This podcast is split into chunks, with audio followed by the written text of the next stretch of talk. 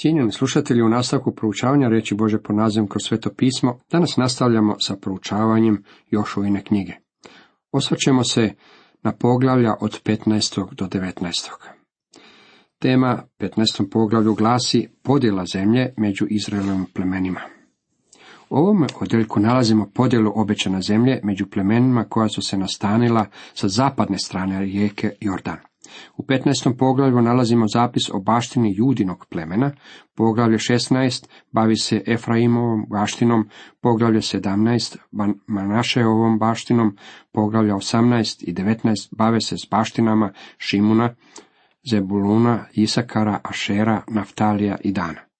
Koliko god ovaj odjeljak bio važan Izraelovim plemenima, on za nas danas nema baš pretjerano veliki značaj. Stoga ćemo se pozabaviti samo onime što je u tim poglavljima najvažnije. Judina baština. U 14. poglavlju vidjeli smo da je Kaleb bio pripadnik Judina plemena, te da je njemu Bog dao u baštinu Hebron. U 15. poglavlju nalazimo više podataka o tom izuzetnom čovjeku. Osim toga, u ovome poglavlju nalazimo i granice cjelokupnog Judinog plemena. Kaleb, sin Jefuenov, primi dio među sinovima Judinim, kako je Jahve naredio Jošui. Dao mu je Kirjat Arbu, glavni grad sinova Anakovih, Hebron. Kaleb protjera odatle 3 sina Anakova, Šešaja, Ahimana i Talmaja, potomke Anakove. Vidite, zemlja koju je stari Kaleb želio nalazila se u zemlji divova, a on je kao starac bio spreman suočiti se sa divovima, baš kao i u vrijeme dok je još bio mlad. Odatle krenu na stanovnike Debira, koji se nakon toga neko zvao Kirjat Sefer. Tada reče Kaleb: tko pokori i zauzme Kirjat Sefer, daću mu svoju kćer Aksu za ženu. Zauze ga Otnijel, sin Kenaza, brata Kalebova, i dade mu Kaleb svoju kćer Aksu za ženu. Kad je prišla mužu, on je nagovori da u svoga oca zatraži polje. Ona siđe s magarca, a Kaleb je upita: šta hoćeš? Ona odgovori: daj mi blagoslov. Kad si mi dao kraj u Negebu, daj mi i koji izvor vode. I on joj dade gornje i donje izvore. Cjelokupno područje koje pripada Judinom plemenu opisano je na samome početku poglavlja. Zatim se spominju stanoviti gradovi. Imat ćete problema pronaći većinu tih gradova na svojim zemljovidima, jer se oni nalaze daleko u Negebu. U nastavku Efraimova baština. Josip je bio jedan od 12 Jakovljevih sinova.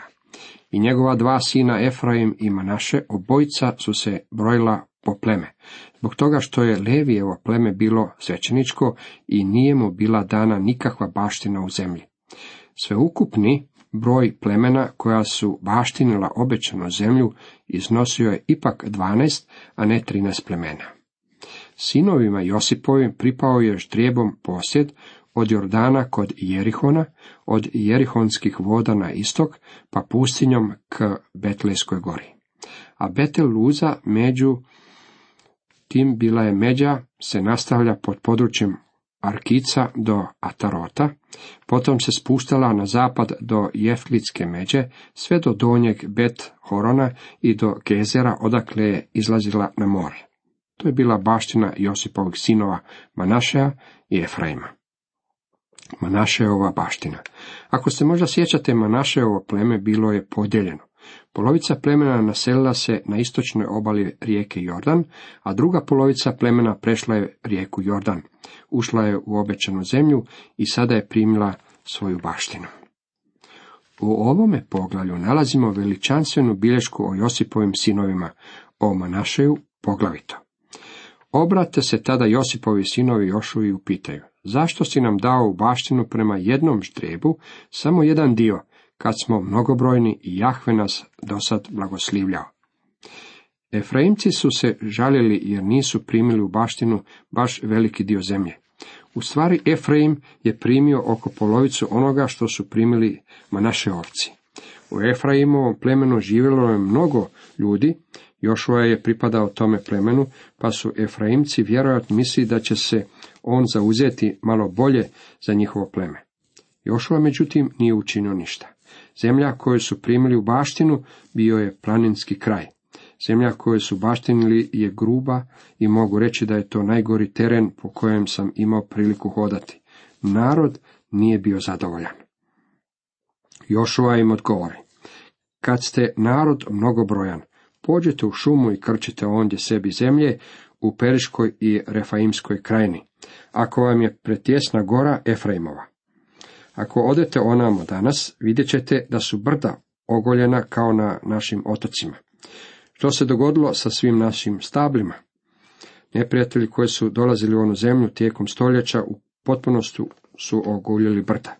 U Izraelu je trenutno u tijeku velika kampanja sadnje stabala na tom području. Kada sam posjetio Izrael, zasadio sam 5 stabala, jedno za sebe, jedno za moju suprugu, jedno za kćer, jedno za crkvu u kojoj sam služio i jedno za prijatelja Židova. U tom će kraju ponovno rasti stabla, jer je ta zemlja nekoć bila prekrivena stablima.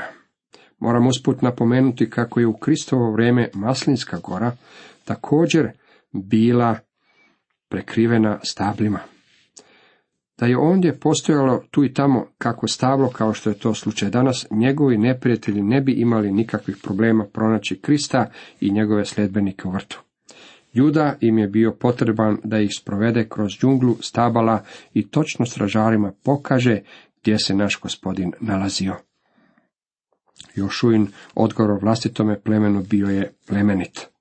Tada odgovori Jošua domu Josipovu i Efraimu i Manašeju: vi ste brojan narod i imate silnu snagu, zato nećeš dobiti samo jedan štrijep.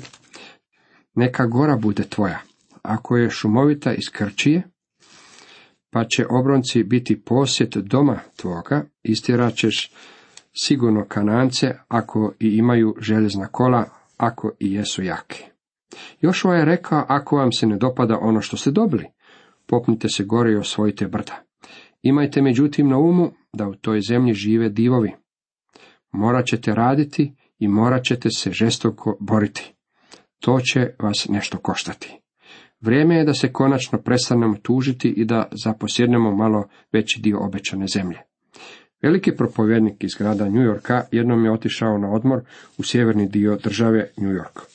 U nedjelju je otišao u crkvu u malenom gradiću i na njegovo iznenađenje mladi je pastor propovjedao gotovo od riječi do riječi jednu od njegovih tiskanih propovjedi.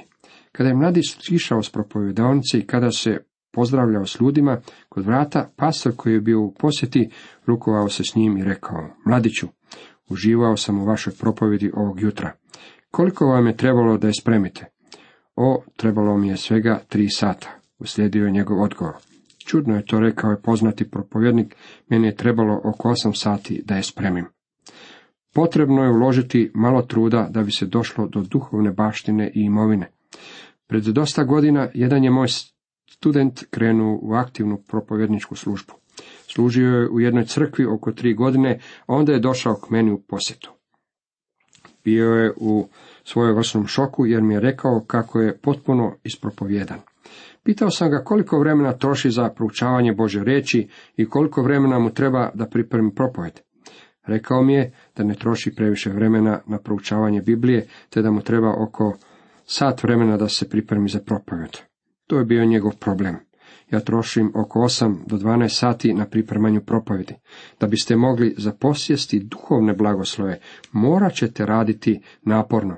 Međutim, imajte na umu da postoji neprijatelj. U zemlji su divovi.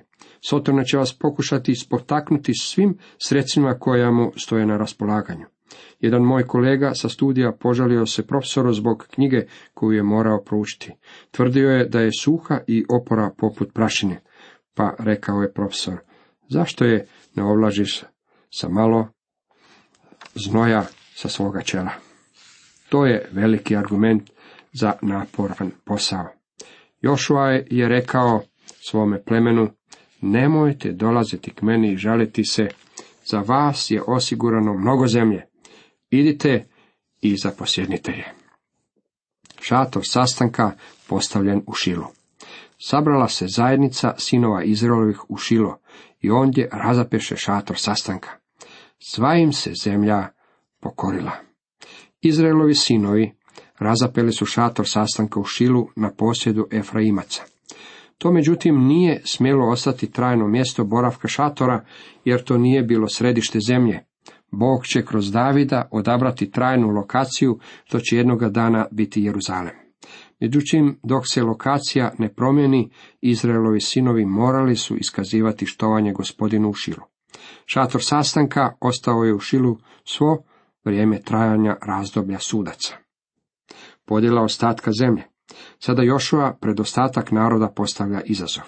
Ali ostade među sinovima Izraelom još 7 plemena koja nisu primila svoje baštine. Tada im reče Jošua: dokle ćete oklijevati da pođete i zaposjednete zemlju koju vam je dao Jahve, Bog vaših otaca? 7 plemena ostalo je stajati na skupu cijelog naroda i dalje držeći ruke u džepovima. Rekli su Jošui: što je sa ovom zemljom? Što ćeš dati nama? Jošua im je odgovorio: vama je bilo dano određeno područje. Idite i osvojite svoju zemlju. Kako dugo ćete još čekati? To je također Božji izazov i nama. On nam je dao na raspolaganje sve duhovne blagoslove, ali smo jako lijeni kada je riječ o njihovom zaposjedanju. Bog nam je dao do sada vrlo izuzetno dobar blagoslov. O, koliko bismo mu trebali zahvaljivati njegovoj milosti, ljubavi, dobroti i milosrđu. Kako je divan, zašto se ne bismo pokrenuli i zaposjeli zemlju koju nam daje? Nakon Jošinog izazova, plemena su se počela širiti i zaposjedati zemlju koja im je bila dodijeljena. Benjaminova baština. Benjaminovo pleme primilo je u svoju baštinu dio zemlje između Judine zemlje i Efraimovog i Danovog plemena. Šimunova baština. Baština je sinova Šimunovih bila od dijela sinova Judinih, jer dio dodijeljen sinovima Judinim bjaše za njih prevelik. Zato su sinovi Šimunovi dobili svoju baštinu usred njihova područja. Kao što smo vidjeli u 15. poglavlju, Judinom plemenu bila je iskazana posebna naklonost, jer je to bilo kraljevsko pleme.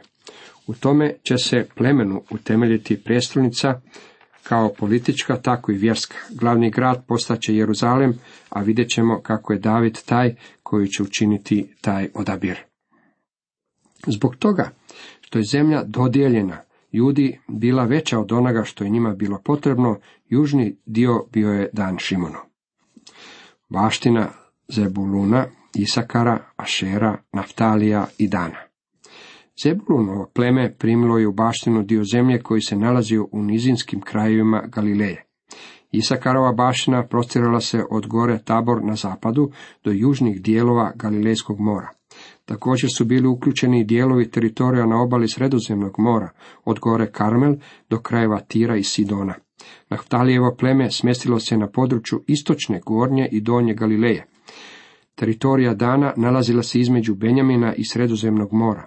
Kasnije su neki Danovci migrirali na sjever, te se naselili u sjevernim krajevima Naftalija. Ovaj odjeljak otkriva nam koliko je detalja Bog posvetio Izraelu i zemlji koju su zaposjedali. Narod i zemlja idu ruku pod ruku. Bog ne samo da im je dao kanansku zemlju, već im je dao i stanovita područja stanovitim plemenima. Svakome je plemenu dao određeni dio zemlje. Bog se brinuo oko svakog pojedinca i njegove baštine. U tome Bog ima veliku pouku za nas, za mene i vas danas. Time nam želi reći da je Bog itekako zainteresiran za naše osobne živote. Dragi prijatelji, njemu vaš privatni život nije ni malo privatan. On vas poznaje i čita kao knjigu. Jedan moj bezbožni susjed jednog dana mi je rekao: htio bih otići u pustinju gdje mogu biti sam sa sobom i daleko od sviju. To je sasvim normalna želja. Svima nam je s vremena na vrijeme potrebno udaljiti se malo od ljudi. Međutim, podsjetio sam ga istodobno na jednu činjenicu. Mislim da mu se to nije dopalo. Rekao sam mu da se ne može udaljiti od Boga. Rekao sam: ne možeš pobjeći od Boga, brate. On će biti upravo ondje u pustinji i čekat će na tebe. Predivno je, dragi moji prijatelji, što od ljudi možete pobjeći na takav način, samo ako bježimo u zajedništvo s Gospodinom. Jošua prima posebnu baštinu. Kada završe diobu zemlje ždrebom i utvrde njezine međe, dadu Izraelci Jošuji, sinu Nunovu, baštinu u svojoj sredini. Po zapovjedi Jahvinoj dali su mu grad koji je sebi želio. Timnat Serah u Efraimovoj gori, on utvrdi taj grad i nastani se u njemu. To su baštine koje su svećenik Eleazar i Jošova sin Nunov i glavari izraelskih plemena podijelili ždrijebom među plemenom Izraela u Šilu, pred Jahvom na vratima šatora sastanka. Tako je završena razdioba zemlje. Pomislili biste da zato što je Jošua bio Božji čovjek i zato što je uspješno poveo Izraelove sinove protiv Kananaca te izborio mnoge pobjede, da će mu Izraelci reći da može odabrati bilo koji kraj koji se njemu dopada, kako bi se ondje nastanio. To se međutim nije dogodilo. Izraelci mu nisu ponudili probrane lokacije na kojima će se nastaniti. Jošua je sam izabrao. Bilo je to mjesto pod imenom Timnat Serah. Nalazilo se oko 17 km od Šila. Bilo je to pusto mjesto i ujedno jedno od najgorih koje je Jošua mogao izabrati. Podsjeća me to na Abrahama i Lota. Kada su se vratili iz Egipta, Abraham je rekao Lotu: odaberi koji god dio hoćeš, a ja ću preuzeti što ostane od ove zemlje. Lot je uzeo ono najbolje, a Abrahamu je prepustio šikaru. Taj događaj pokazuje kakav je bio karakter ovih ljudi. Jošua je odabrao zemlju koja je bila slična pustinji. To je pravo otkrivenje u ovome poglavlju. Time se otkriva i nešto o Izraelcima. Bili su savršeno zadovoljni time da ovaj Božji izabranih primi u baštinu maleni komad pustog zemljišta. Po mome mišljenju, jednako je sramotno vidjeti crkvu ili kršćansku organizaciju kojoj služe vjerni djelatnici, te da ti radnici ostare i odu u mirovinu bez ikakve mirovine. Okrutne i hladnokrvne biznis korporacije skrbe o svojim djelatnicima kada ovi odu u mirovinu, ali Božji narod često propušta učiniti to isto za svoje propovjednike, službenike u Božjoj crkvi. Cijenjeni slušatelji, toliko za danas.